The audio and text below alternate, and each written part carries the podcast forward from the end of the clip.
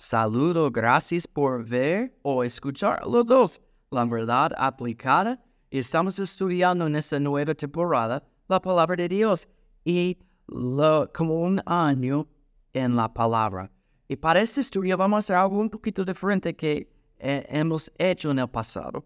Vamos a pasar sección por sección en Salmo 119. Y para que tú sepas, Salmo 119 es el capítulo más largo, más grande en la Biblia. Hay 776 versículos. Muchos. Son cortos los versículos, pero hay 176. Más que los otros libros. Hay otros capítulos que tienen como 60 o quizás llegando a 70, pero nada, ningún capítulo tiene 176. Más que 100, mucho más, mucho menos 176. Y algo que es interesante, como yo tengo aquí en mi Biblia, cada sección de como 8 o 9 versículos comienza con un título, pero son nombres raros. Como por ejemplo, los versículos 1 a 8 comienza con Aleph. Y esta es la primera letra en el alfabeto hebreo. Hay 22 letras en el alfabeto hebreo y Aleph. Y lo que es increíble, para ayudar a memorizar, porque la gente no tenía su, su copia personal de la palabra de Dios, para ayudar en la memorización y aplicación de la palabra de Dios, el, salmista aquí, cada versículo comienza con la letra Aleph eh, en, el idioma de hebreo.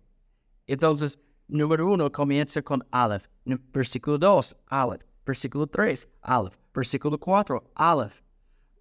Es como fuera uh, como A en español.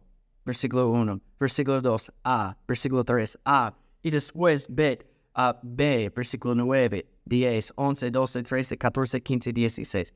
Es increíble. Y vamos a ver esta en, en, en este año. Y Comenzamos con Aleph, A. Y la Biblia dice, vamos a leerlo completamente. Bienaventurados los perfectos de camino, los que andan en la ley de Jehová. Bienaventurados los que guardan sus testimonios y con todo corazón le buscan. Pues no hacen iniquidad los que andan en sus caminos. Te encargaste que sean muy guardados tus mandamientos. Ojalá fuesen ordenados mis caminos para guardar tus estatus tus estatutos. Entonces no sería yo avergonzado cuando atendiese a todos tus mandamientos.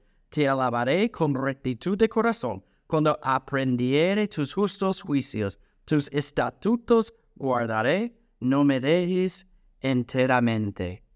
una sección hermosa. Pero yo quiero enfocar en versículo 1 y versículo 3. Hay una frase clave Versículo 1. Bienaventurados los perfectos de camino, los que andan en la ley de Jehová. También versículo 3. Pues no hacen iniquidad los que andan en sus caminos. Entonces, el enfoque aquí es andar en los caminos de Dios, andar en sus caminos. ¿Y qué, qué significa andar?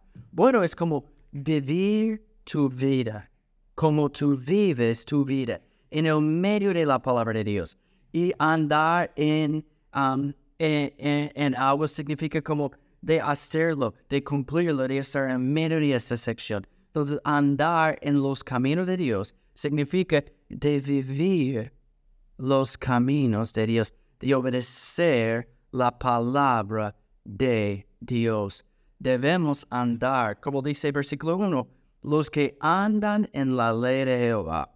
También versículo 3, los que andan en sus caminos. Tú estás andando en la palabra de Dios, en los caminos del Señor.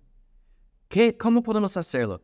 Tenemos que obedecer la palabra de Dios y debe ser parte de nuestra vida cada día.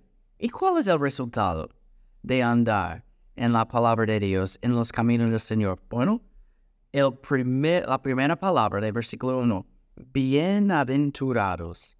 La bendición de Dios viene a través de andar en el camino del Señor. Aleph, tenemos que andar en el camino de Dios y el resultado es la bendición.